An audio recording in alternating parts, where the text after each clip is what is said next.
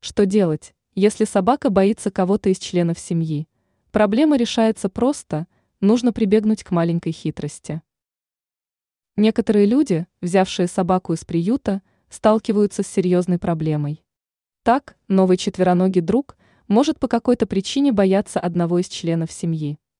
Нередко питомцы с опаской относятся к крупным и сильным мужчинам.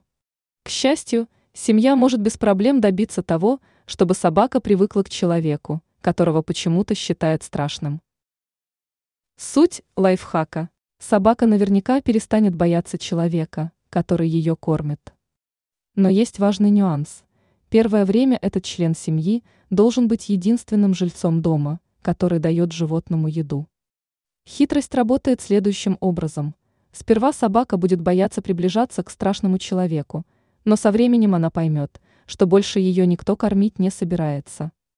У сильно проголодавшегося пса будет только один выход – все же подойти к опасному члену семьи.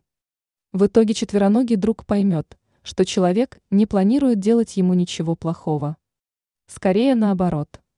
В итоге у собаки исчезнет страх. Важно, чтобы член семьи, которого сделали единственным кормильцем, не навязывался собаке, не заставлял ее употреблять пищу и не кричал на питомца. Разумеется, недопустимые наказания.